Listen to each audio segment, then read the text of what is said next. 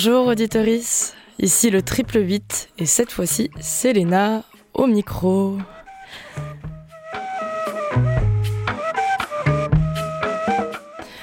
Devrais-je dire bonsoir, tout dépend de l'heure à laquelle vous nous écoutez, puisqu'à cet instant, nous sommes en direct dans l'émission Le Nez dehors, un mercredi midi ordinaire sur les ondes de la grenouille.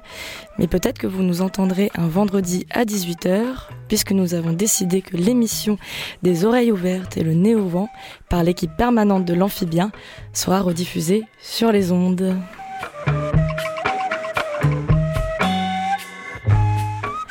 Cette émission du Nez dehors, un rendez-vous hebdomadaire d'actualité culturelle, signé à la réalisation par le seul, l'unique Alex Papi. Mais pas que, de la musique, du live, des rencontres et un agenda bien chargé, oui. Plus spécifiquement sur cette émission que vous écoutez maintenant, nous allons voyager. Car en première partie d'émission, nous voguerons d'une rive à l'autre de la mer avec le film Femme Méditerranée qui déferle sur Marseille pour la 16e fois.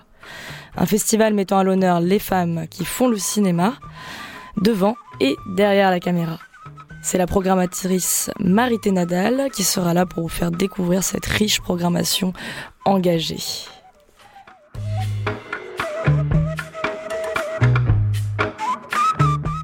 En deuxième partie, c'est les rencontres à l'échelle qui signent elles aussi leur 16e édition, composée en plusieurs temps sur l'année, qui nous amèneront en Orient et dans plusieurs pays d'Afrique avec conviction et intensité.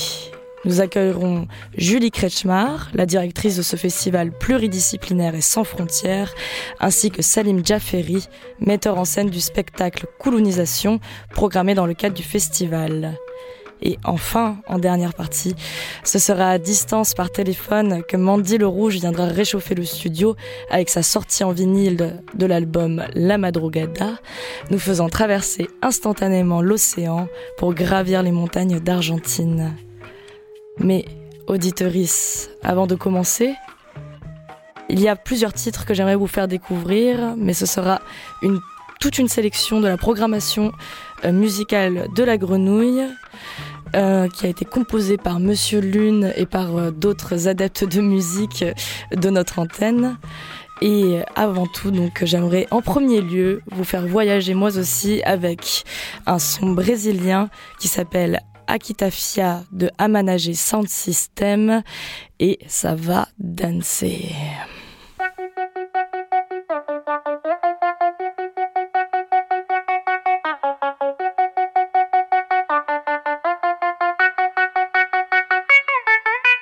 Sei de onde vem, não sei pra onde vão.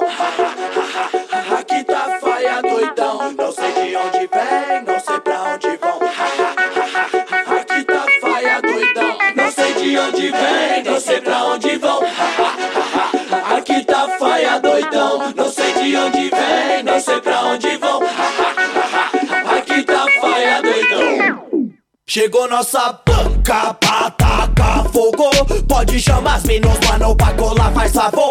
Pode dizer, Ragnomo foi quem chamou. Quando aqui tá faia, o bagulho fica louco, louco. Saca da pinga corote, pode ser breja, pode ser vinhote. Já pede pra descer logo desse shot, é só colar como feiote. Seja na sul, este, oeste ou na norte Sacando da fita com bandidos lord Amado de rima, nós tem logo estoque Então não vem tirar os dread de lock E choque fica os mano quando nós se junta lá na praça. Junto ao bonde da cachaça como o bonde da fumaça aperta Aquela ganja pra mente ficar esperta Ligeiro com os bicos que vem no gatilho Na sede de pegar minha erva. Mas os meninos tão ligado como é Só moleque pesadão. Aqui tá faia, managé Não tem mané, não tem migué Fogo quente na sessão Tamo de peça cada fita Aqui é o clube dos leão.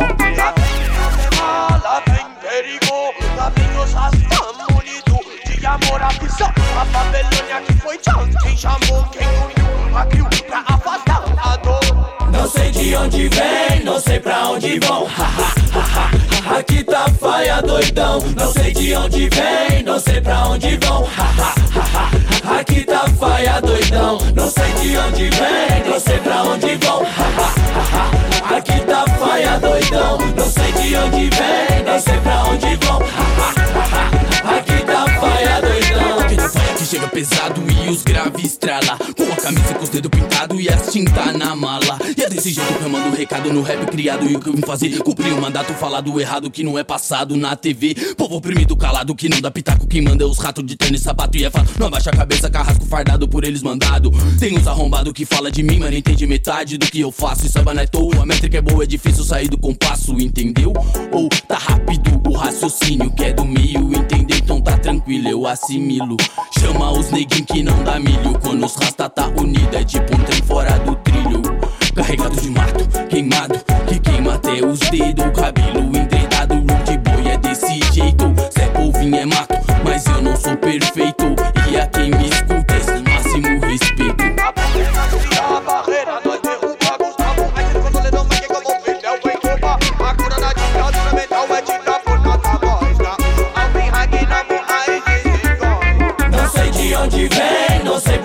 Vão. Aqui tá faia doidão. Não sei de onde vem, não sei pra onde vão. Aqui tá faia doidão. Não sei de onde vem, não sei pra onde vão. Aqui tá faia doidão. Não sei de onde vem, não sei pra onde vão.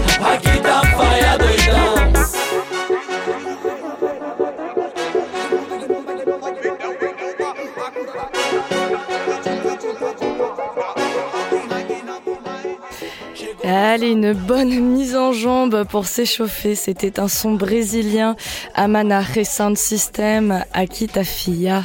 Une sélection de Monsieur Lune, comme je disais. Bien sûr, on est toujours sur Radio Grenouille, le triple 8, cher auditoris. Et nous venons d'accueillir dans le studio Marité Nadal, une des programmatrices du film Femme, du film Femme Méditerranée Festival. Excusez-moi pour le petit accro. Bonjour Marité. Bonjour. Bienvenue ici. Bon, après, vous connaissez Merci. déjà le studio. Oui, absolument. Et c'est pas la première fois, étant donné que 16e édition hein, déjà. Voilà, c'est pas la première fois et cette année, on est ravis de revenir puisque nous sommes à nouveau en salle.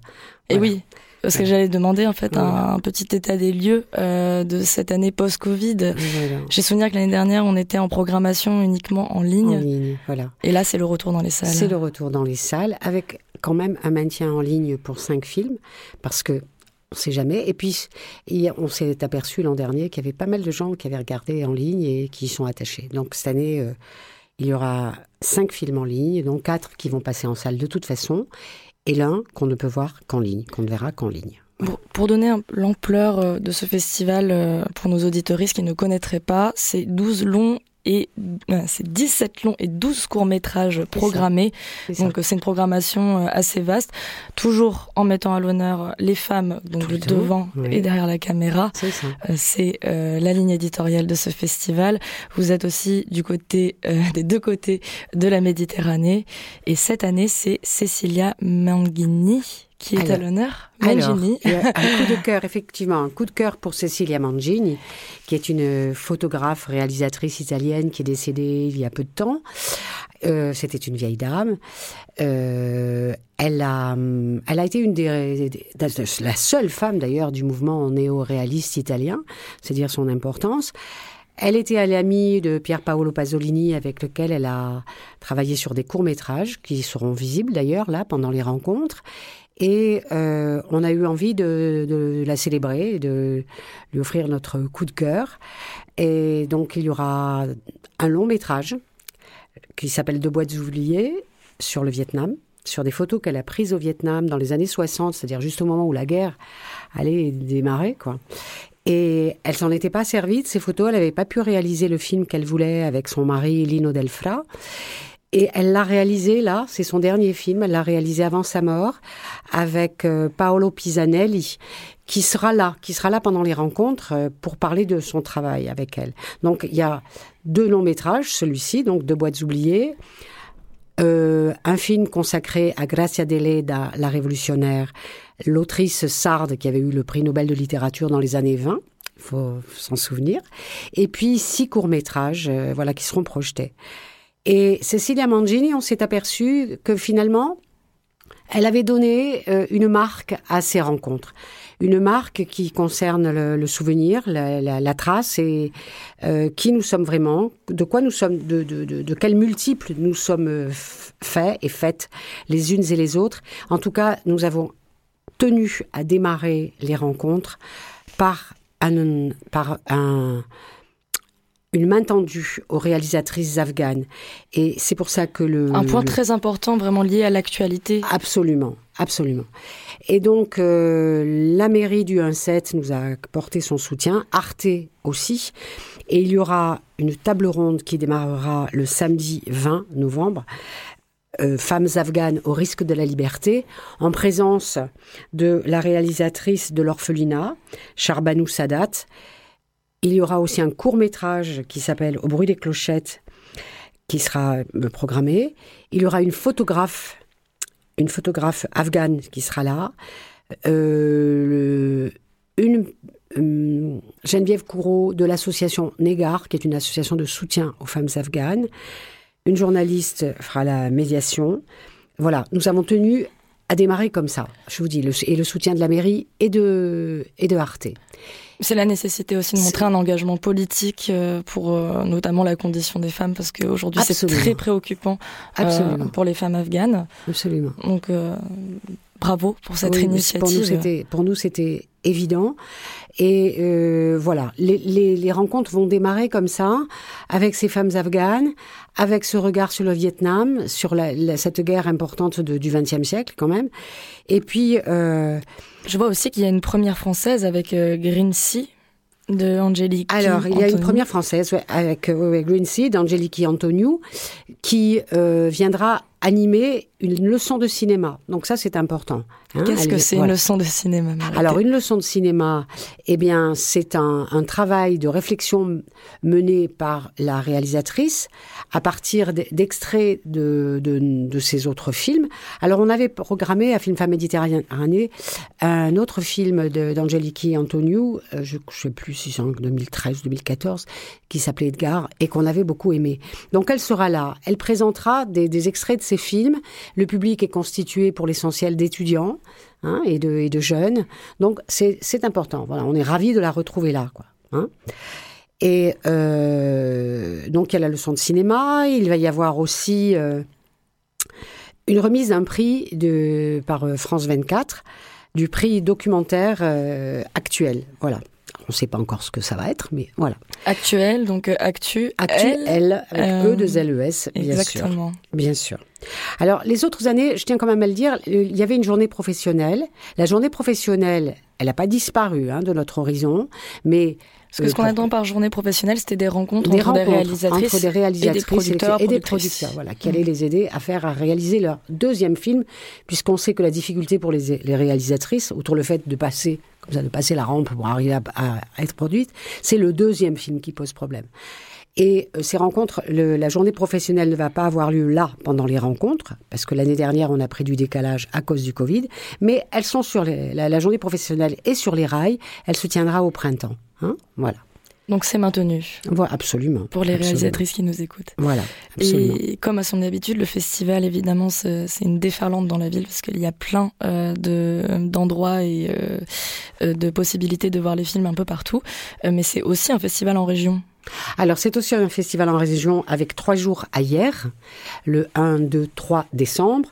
Euh, une présence à Cucuron, à Port-de-Bouc, à Fort-Calquier, à Cassis. Voilà, mais ça, ce sera après les rencontres.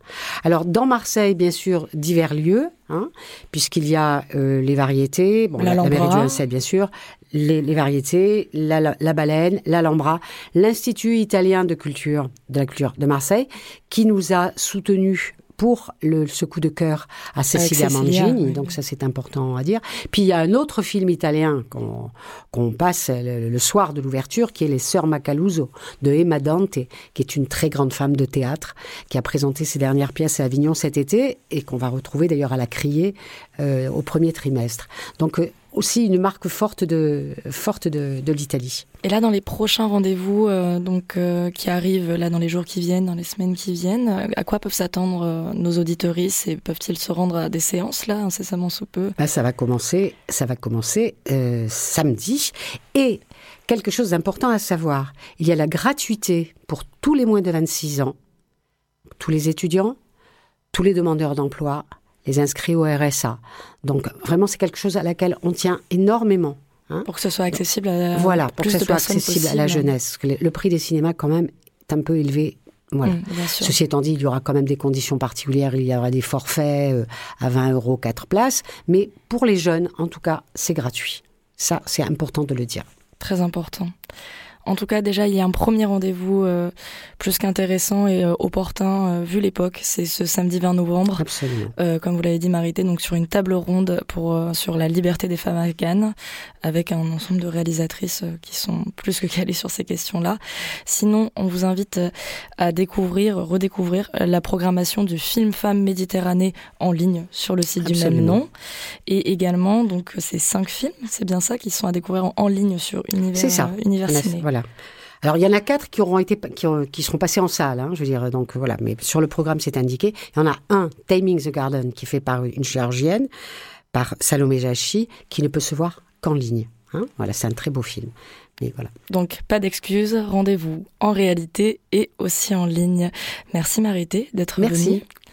Toujours dans la programmation de cette semaine, nous avons une petite perle jazz et afrobeat qui a fait son apparition. Ça s'appelle Gisser Moussaka Free Soul Long Intro de l'album Too Far Away.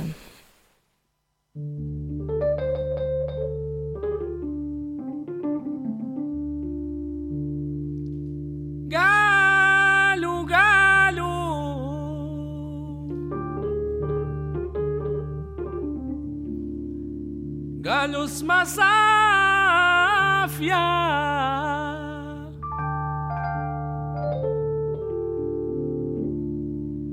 Uma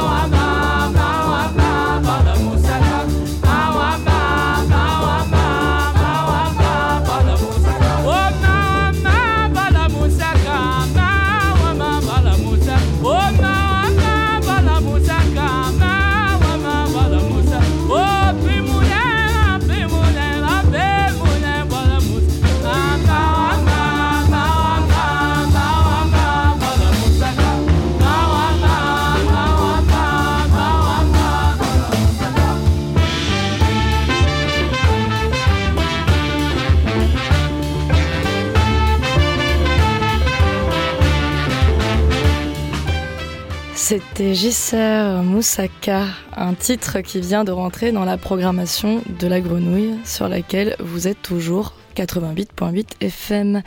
Et euh, j'ai avec moi dans le studio des nouveaux arrivés. J'ai nommé avant tout Salim Jafferi. Bonjour Salim. Bonjour.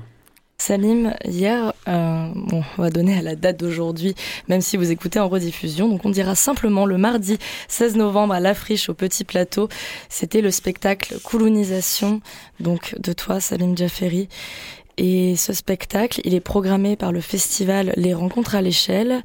Donc tu es accompagné, euh, vous vous accompagnez mutuellement avec Julie Kretschmar, directrice du festival. Bonjour Julie. Bonjour. C'est un spectacle auquel j'ai eu la chance euh, d'assister. Euh, on sent là que je commence à avoir une difficulté. J'ai essayé de résumer ça avec quelques mots que je vais lire.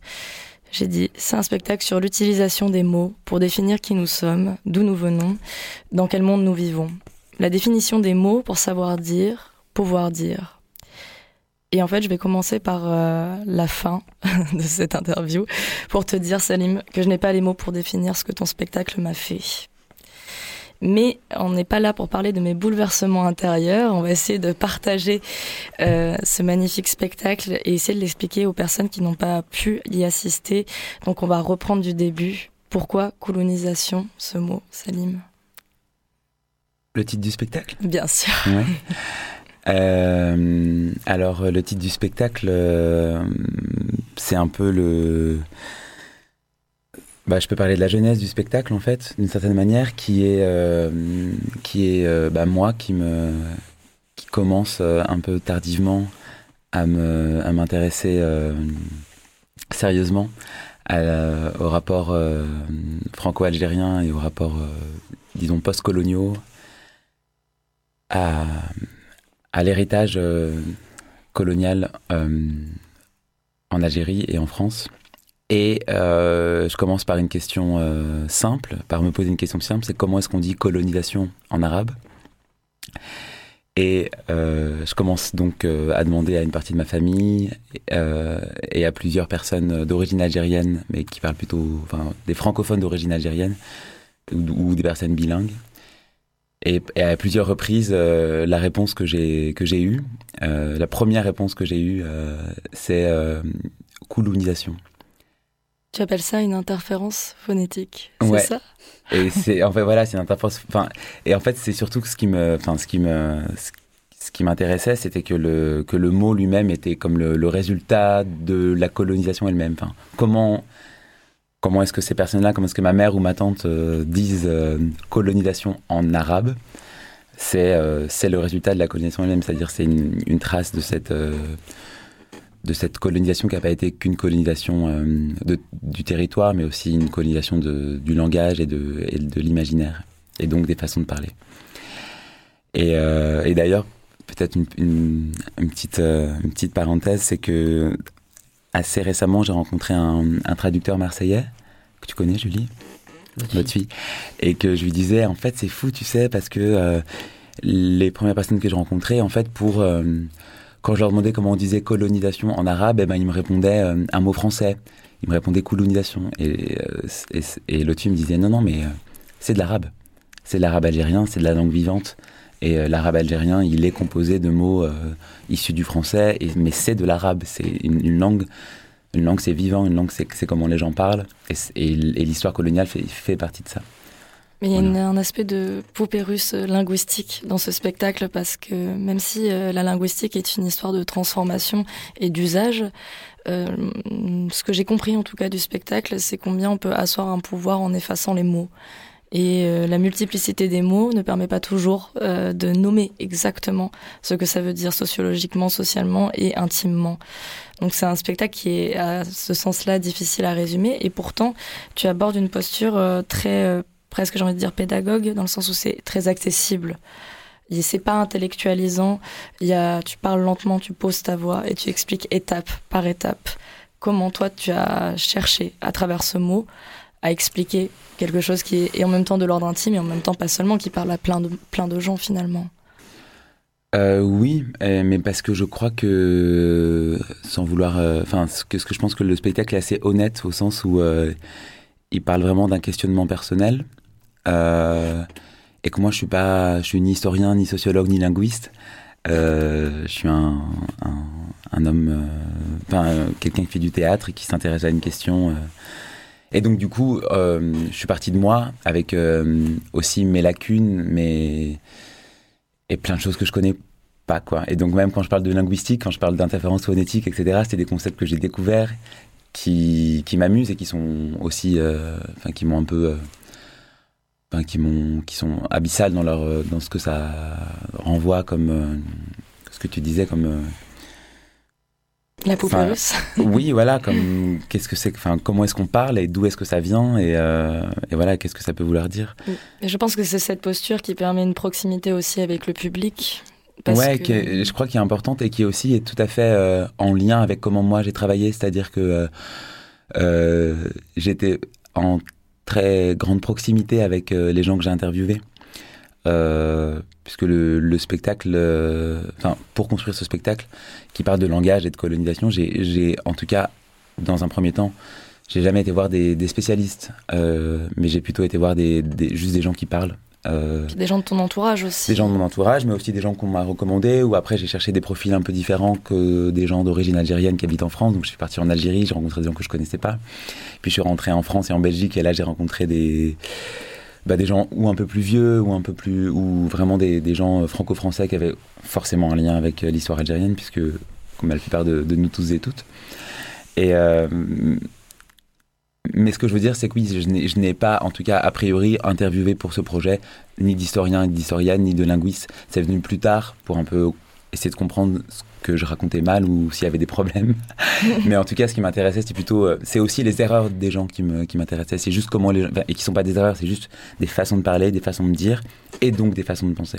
S'il y a une multiplicité de, de messages et de manières, euh, je pense, d'interpréter ton spectacle, reste que ce n'est pas donc un exposé euh, historique, sociologique de ce qu'est la colonisation en Algérie ou ailleurs. Et je pense que c'était une volonté de partir de ce mot de colonisation, de dire qu'en fait tu n'es pas là pour euh, pour faire un exposé, oui voilà, de faire de l'histoire, mais en même temps, je pense que ça permet aussi d'apprendre beaucoup de choses via le langage et via les mots, parce que je Mhm. pense que des personnes qui ne connaissent pas du tout l'histoire de l'Algérie ont sans doute appris aussi pendant ton spectacle.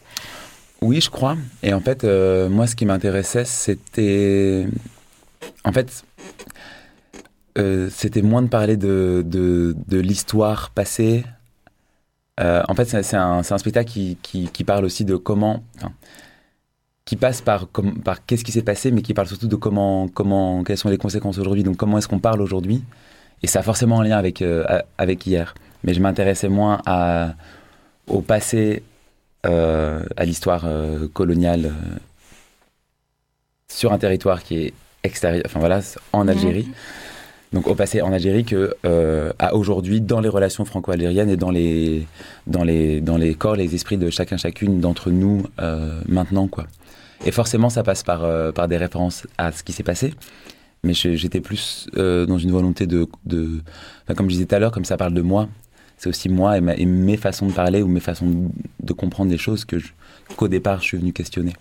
Et ça c'est tout à fait euh, Un moment que je pense euh, parlant dans ce spectacle, c'est quand tu racontes euh, la première fois où euh, tu vas dans une librairie en Algérie et que tu cherches des livres sur la guerre d'Algérie. Et qu'en fait tu n'en trouves pas parce qu'il n'y a pas de rayon de guerre d'Algérie. Ouais, c'est ça. C'est un, c'est un moment où je, où je suis en Algérie. euh, voilà, c'est, pendant les, les, tous les, enfin, c'est pendant tous ces, cette grande période des Hileak où, il y avait des manifestations tous les vendredis, etc. Et je, je suis à Alger et je, je vais en profiter pour acheter des livres, bah, pour un peu euh, resituer mes connaissances d'une certaine manière. Et, euh, et je me dis tiens, si- et si j'achetais des livres écrits par des Algériens, des Algériennes, et pas tous les livres qui sont super, hein, mais que je connais déjà beaucoup euh, qui sont écrits par des, par des Français et des Françaises. Euh, voir comment est-ce que euh, les historiens, historiennes euh, parlent de ça euh, d'ici, quoi. Et donc, ouais, je vais, je vais dans cette librairie francophone, cherche le rayon guerre d'Algérie, et vraiment, je le, bah, je le trouve pas, et, et je vais voir cette libraire pour lui dire, bah, pour lui, je crois que j'étais un petit peu, j'avais un ton un petit peu, euh, bah, comme un, un Européen, enfin, un, un franco, un, un Algéro-européen qui, qui vient avec son regard aussi, avec ses lunettes euh, européennes et qui dit, euh, qui donne un peu la leçon d'une certaine manière. J'étais un peu, euh, je comprends pas, vous, vous n'avez pas de livre sur la guerre d'Algérie, vous ici, c'est quoi Alors on n'en parle pas ici, c'est ça enfin, Et en fait, elle m'a complètement. euh, ouais, elle m'a, elle m'a remis à ma place. En fait, elle m'a, elle m'a tout simplement dit que le, que tous les livres sur la guerre d'Algérie étaient au, au rayon révolution, Et- qui est un mot que j'avais, enfin que j'avais pas, enfin ouais, que, que moi j'avais jamais entendu, alors que dans ma famille, on est, on- enfin, je veux dire, je viens d'une famille euh, d'immigrés algériens qui, qui est a priori tout le monde est assez pro Algérie algérienne, et j'ai jamais entendu ce mot. Et, euh, et du coup, ça m'a, ça, ouais, ça m'a, ça m'a re- recadré et ça a été une- le début d'une longue, d'une longue histoire euh, de recherche. La force des mots pour euh, justement comment on considère l'histoire, sa propre histoire et l'histoire en général. À côté de ça, j'aimerais bien qu'on parle un peu de la mise en scène qui finalement, tout en étant sobre, elle est parlante. Tout ce que tu utilises sur scène, euh, ça a un pouvoir sémantique qui a du sens par rapport à ce que tu dis. Je pense notamment à l'utilisation d'éponges, passer l'éponge, euh, l'eau, la douche froide. Euh, pourquoi tu as fait ces choix de quand même utiliser euh, des objets et surtout des, tu as des plaques aussi de, poly, de polysirène qui servent à montrer un espace, montrer une zone qui serait la maison. Mhm. D'où est venu cette, ce besoin de mise en scène par les objets? Pourquoi pas le seul en bah, C'est parce que en fait, euh, c'est marrant parce que tu commençais tout à l'heure par, euh, par parler un peu de conférencier, de, ou de, je sais plus quel mot t'as utilisé, mais il y a forcément quelque chose comme ça dans le théâtre documentaire euh, et dans les, dans les, ouais, dans le récit personnel, dans le théâtre documentaire, euh, qui sont des formes que je suis, euh, dont je suis un peu, enfin, qui m'intéressent beaucoup. Et, euh, mais qui sont un peu piégeantes aussi d'une certaine manière. On peut, j'avais, j'ai eu vite le sentiment que je pouvais, que je devais faire autre chose que de que de raconter et de donner la leçon d'une certaine manière et d'exposer de manière très claire toutes mes connaissances que j'avais acquises en deux ans. Voilà, je vais, je vais vous raconter moi qui, moi qui sais tout quoi. Euh, donc je voulais, enfin voilà, je, c'est pas des positions qui m'intéressent particulièrement.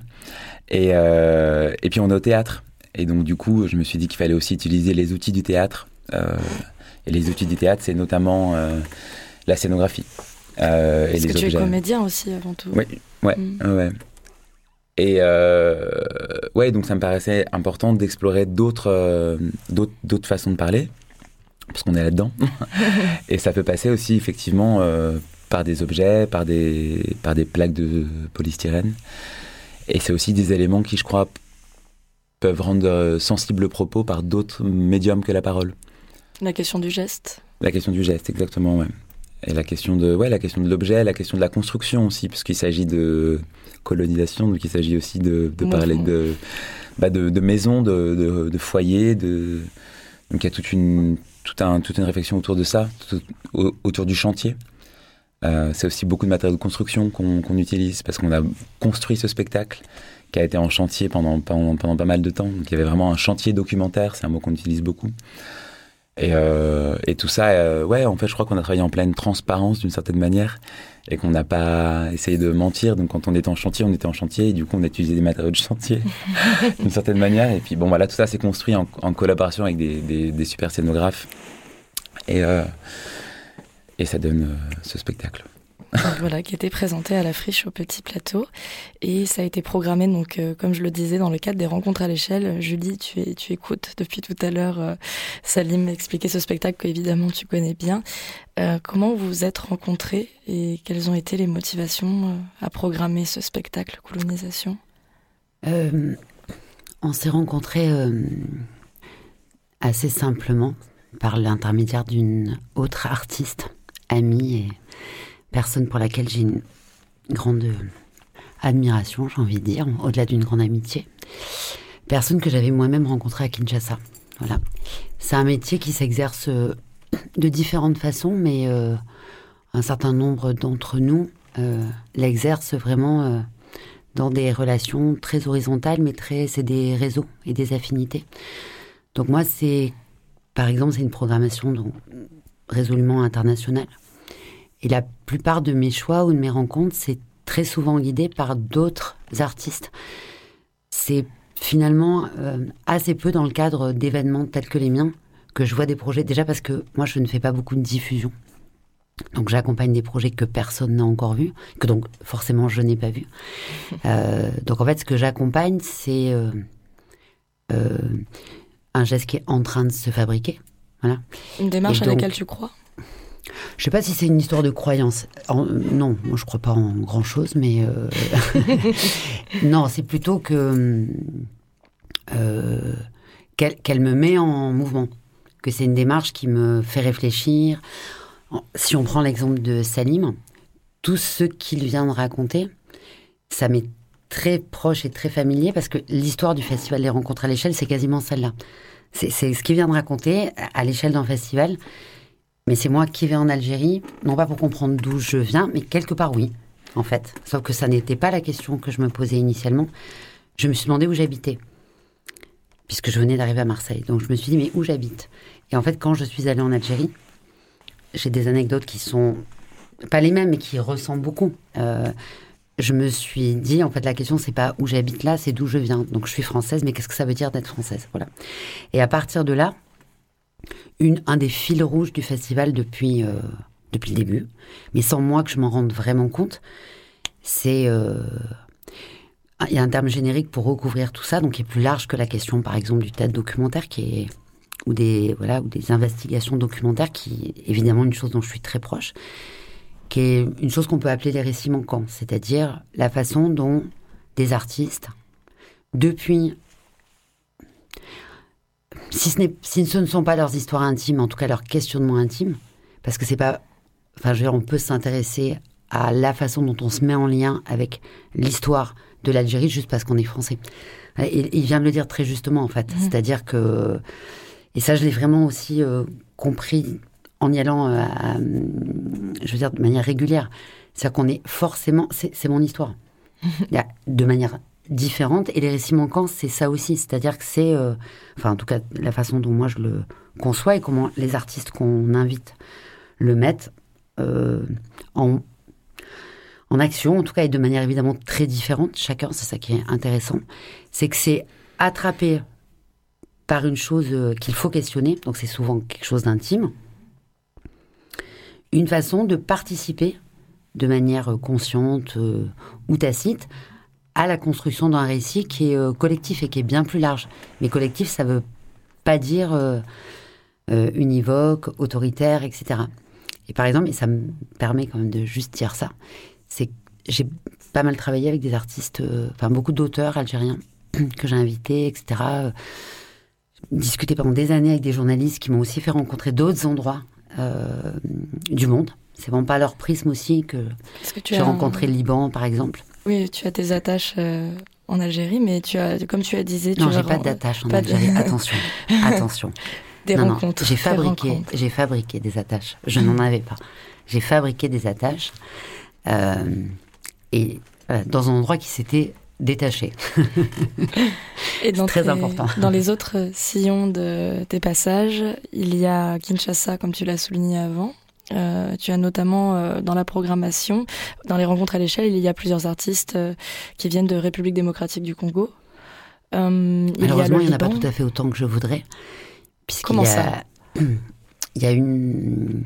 Alors, une des choses aussi, un des récits qui a toujours traversé le festival, c'est la façon dont on invite, depuis un endroit où les gens qui vivent là, une partie, en tout cas ceux qui sont blancs et qui sont nés ici, peuvent voyager absolument dans le monde entier.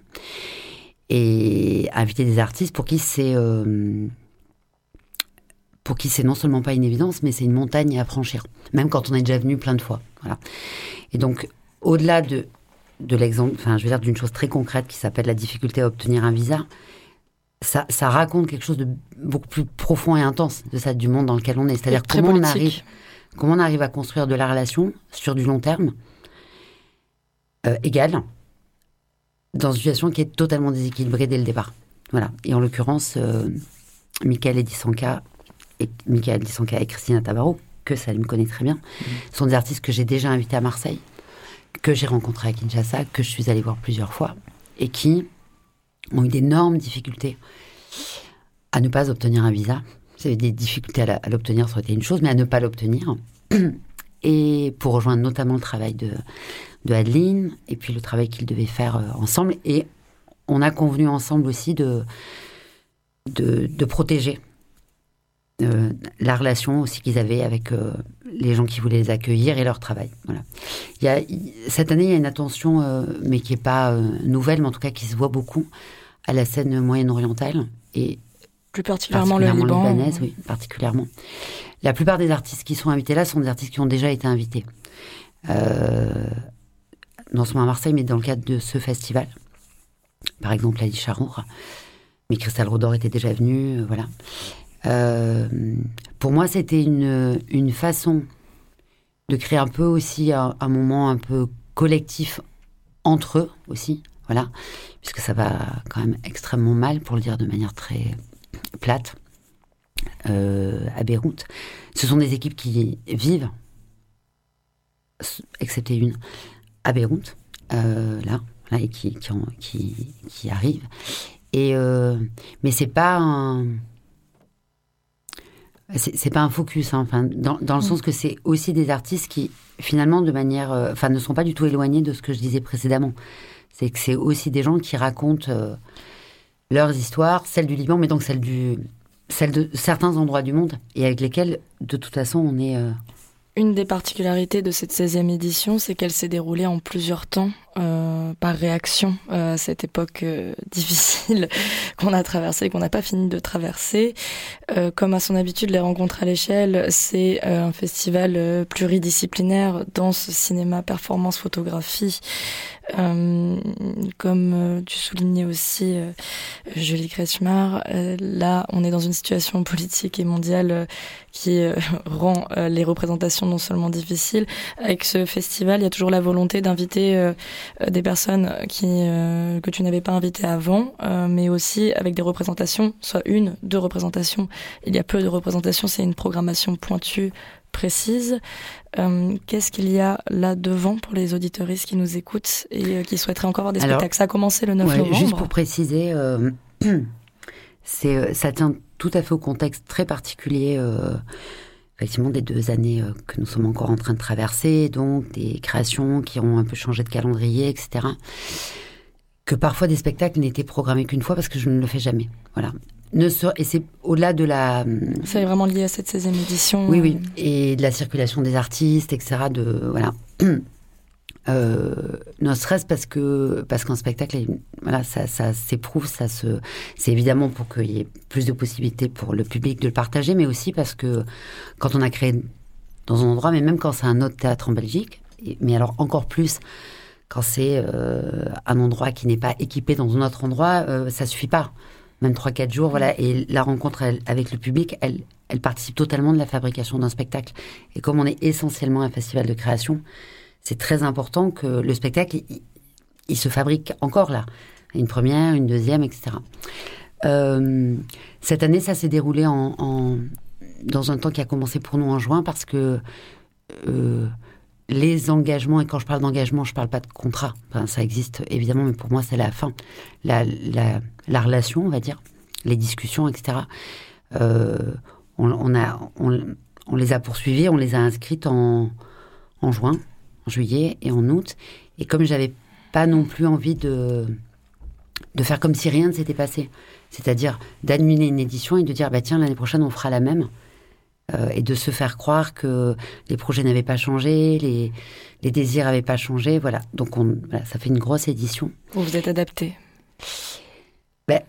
Oui, mais alors j'ai l'impression que le public aussi. Parce que là, il y a quand même une chose qui est assez flagrante, euh, en tout cas dans notre cadre, mais notre cadre qui est quand même très large, c'est que, je dirais, peut-être la moitié, mais un peu plus, des gens qui viennent dans les salles et qui sont pleines, ce qui est pour moi une, une assez grande surprise parce que c'est Une belle surprise. Bah, c'est très beau parce que c'est pas le cas en fait en France en ce moment, à part certains endroits, mais c'est très dur. Et je dis pas que voilà, mais parce que les gens ont moins envie, etc. Et alors, deux, mes surprises encore plus phénoménales, je dirais, c'est que ce sont des gens extrêmement jeunes. Et on passe notre, enfin, tout le monde passe son temps à expliquer la question du renouvellement des publics. Et c'est vrai qu'au théâtre, dans la, enfin voilà, il y a quand même la reproduction. Et là, bah, c'est des gens très jeunes. On peut y voir une remobilisation euh, du public et euh, aussi un lien au politique, je pense, parce qu'il y a beaucoup de spectacles qui ont une volonté euh, militante, politique, dénonciatrice assez importante. Comme je le disais, c'est un festival qui a commencé le 9 novembre. Euh, il continue jusqu'au 28 novembre dans plusieurs lieux marseillais. Malheureusement, le temps file et euh, nous ne pouvons pas détailler l'ensemble de la programmation parce qu'elle est, euh, est quand même assez grosse. Et je voulais donc dire que cette programmation, vous pouvez la retrouver sur le site des rencontres à l'échelle. Merci Julie Kretschmar et Salim Jafferi d'être venus dans le studio de Radio Grenouille. Une dernière chose, euh, Salim, est-ce qu'on peut euh, te retrouver, même si c'est en dehors des rencontres à l'échelle, avec le spectacle Colonisation? Euh, oui, alors dans très peu de temps, donc le 9 décembre, nous jouons à Avignon, au théâtre des Dons. Donc ça, c'est la date la plus proche et la plus locale pour les Marseillais et Marseillaises. et puis ensuite, ce sera plus tard euh, à Bruxelles et dans et dans d'autres villes euh, françaises. Que d'autres personnes puissent euh, découvrir ce spectacle et évidemment aller découvrir les autres spectacles des rencontres à l'échelle, là, dans les prochains jours. Euh, J'aimerais qu'on fasse une interlude musicale avec un autre mélange des horizons avec le groupe punk de, de trois punks dispersés entre Espagne, France et Géorgie. J'ai nommé Mourman Tsouladz avec le morceau La flemme de danser.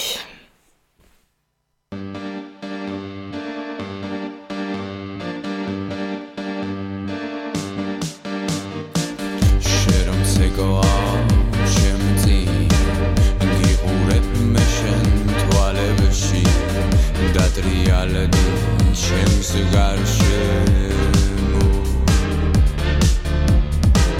ხელი მომკიდე და წამიყო ან მითხარ მოდი მეც sick away, Mickey did.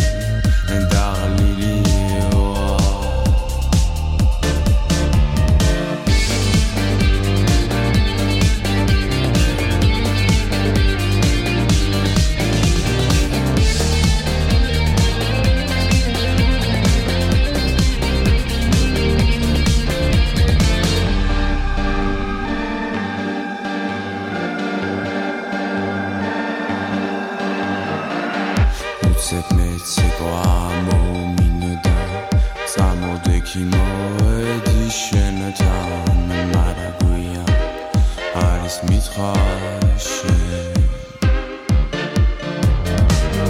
მინდა მოეფერო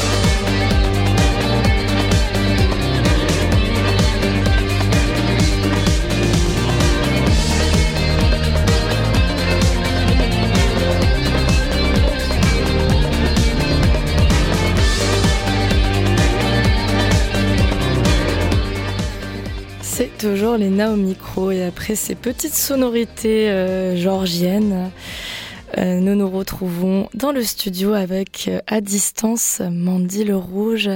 Mandy, nous entends-tu? Oui, je t'entends très bien. Bonjour Mandy, bienvenue à. Radio Grenouille. Merci. Et tu nous viens euh, ici discuter avec nous pour la sortie en novembre 2020 déjà euh, de ton album La Madrugada et plus particulièrement la sortie vinyle de ce même album. C'était un album donc qui était sorti en novembre 2020. Et là, est-ce que tu as pu retrouver ton public, Mandy? Ça y est, on commence à le retrouver. On a commencé à le retrouver même euh, dès cet été, enfin. Enfin, Euh, oui. et enfin, ça a été un, vrai bonheur. On a eu l'occasion de présenter cet album euh, pas très loin de Marseille, puisqu'on était au sud, à Arles, qui nous a accueillis pour faire le, concert de présentation euh, de cet album. C'était un bonheur de pouvoir retrouver le public à cette, à cette occasion.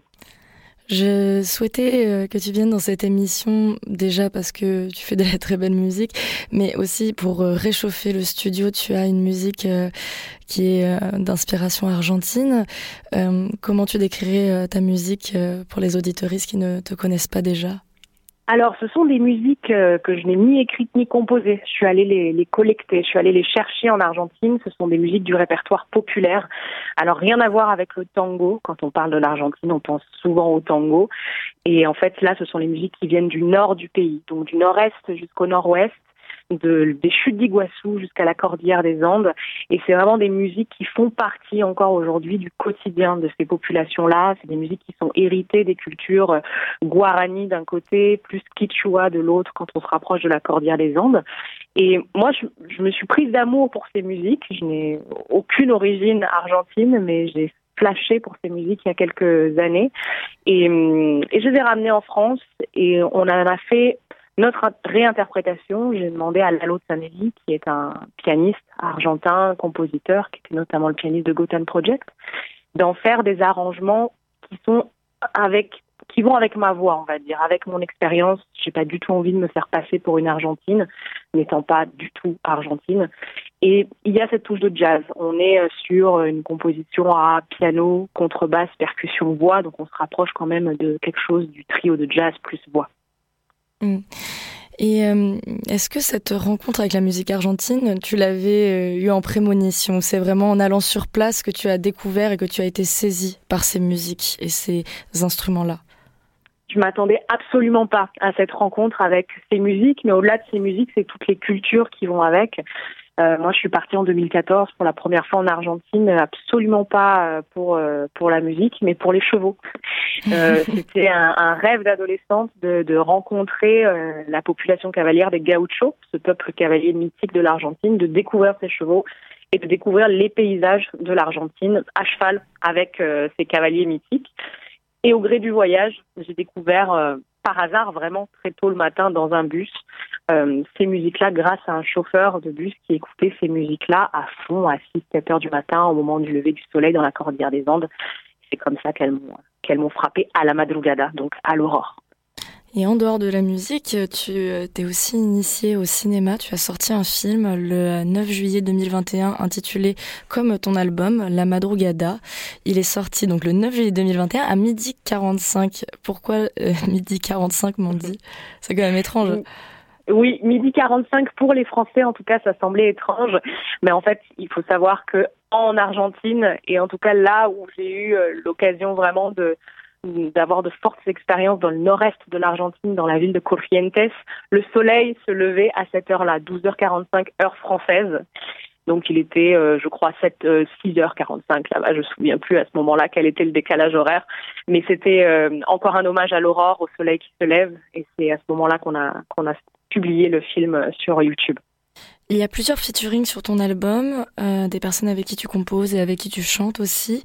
Euh, il a été réalisé par euh, Vincent Segal cet album. Il y a aussi un morceau qui s'appelle euh, Escandalo Cualquiera. Euh, qui sont les personnes qui composent avec toi et pourquoi tu les as choisis pour t'accompagner, bien sûr Alors, euh, sur scène et dans l'album, on a quand même un, on va dire, un noyau dur de quatre personnes. Donc, Lalo Zanelli, dont je parlais, qui est pianiste, arrangeur, compositeur, et euh, qui s'est chargé d'arranger tout ce répertoire-là, qui fait aussi les voix additionnelles sur euh, sur l'album et sur scène. Donc, lui, grand pianiste, compositeur de jazz, euh, qui a donc accompagné notamment Gotham Project. Ensuite, aux, aux percussions, Javier Estrella, lui aussi argentin, euh, magnifique batteur percussionniste, euh, à la fois avec une grande culture jazz, mais aussi cette, ce bagage, on va dire, traditionnel euh, de ces musiques-là populaires argentines. Il joue merveilleusement bien du bombo leguero, qui est le tambour traditionnel du nord-ouest de l'Argentine. À la contrebasse, Felipe Nichols, qui lui est le colombien de la bande, euh, contrebassiste qui a une, une double culture lui aussi. Il est venu en France pour étudier le jazz au Conservatoire de Lyon et en parallèle, il s'est formé vraiment euh, aux musiques tango et à différentes musiques populaires euh, d'Amérique du Sud. Et puis donc euh, moi à la voix et sur cet album on a aussi donc euh, Vincent Segal qui a qui a réalisé l'album qui est aussi invité euh, sur deux titres dont Un Escandalo Cualquiera qui est une des rares compositions en fait de l'album. Tout le reste, comme je disais, c'est c'est du répertoire populaire que je suis allée collecter.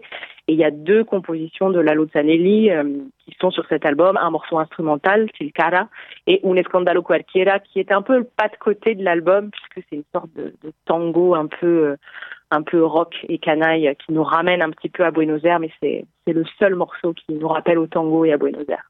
Et euh, en dehors de bientôt, on espère euh, au studio de Radio Grenouille euh, pour te rencontrer une session live, une petite invitation placée comme ça au passage. En dehors de Avec ça, pour pour les auditeuristes qui t'écoutent, est-ce qu'il y a déjà des dates prévues pour tes représentations pour ce- cet album La Madrugada? Oui, alors là, on sera bah, très bientôt les 26 et 27 novembre au théâtre du Briançonnet, donc à, à Briançon dans les Hautes-Alpes, et le 9 avril à Avignon. Euh, et ensuite, il y a quelques dates qui sont en train de se monter, mais qui seront, euh, qui seront publiées très prochainement. Euh, Et le 26 et 27, donc on va fêter les un an de l'album La Madrugada et la sortie du vinyle collector. euh, qui va sortir en très peu d'exemplaires, en 100 exemplaires euh, en édition euh, numérotée. On peut trouver ça où? Sur ton site? On peut déjà le précommander d'ailleurs, oui, sur mon site www.mandilerouge.com. Il est déjà disponible en précommande. Merci Mandy pour cet entretien euh, avec nous et avec euh, nos auditeuristes. Merci Léna. On va se laisser euh, maintenant pour clore cette émission du Année dehors avec tout de même un son de Mandy. Ce serait dommage de uniquement parler de musique et de ne pas l'écouter. On se laisse avec El Cosechero, qui est la chanson devant laquelle Mandy le Rouge a chanté devant 15 000 personnes en Argentine. Belle journée ou belle soirée, auditoris. À bientôt sur les ondes.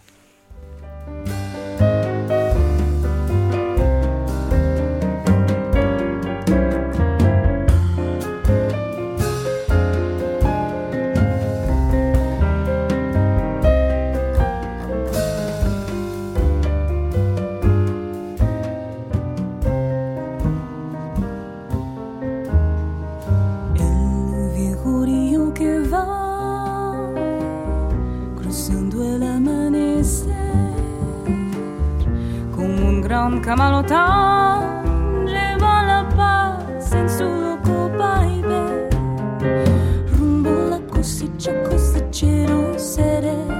Y entre copos blancos mi esperanza cantare. Con manos curtidas dejaré nel algodón mi corazón la tierra del chaco que bracera intará mi sangue con ronco sapucay y será en el sur con mi sombrero bajo el sol faro de luz. Algo que se va, que se va, que se va, plata blonda, mujer.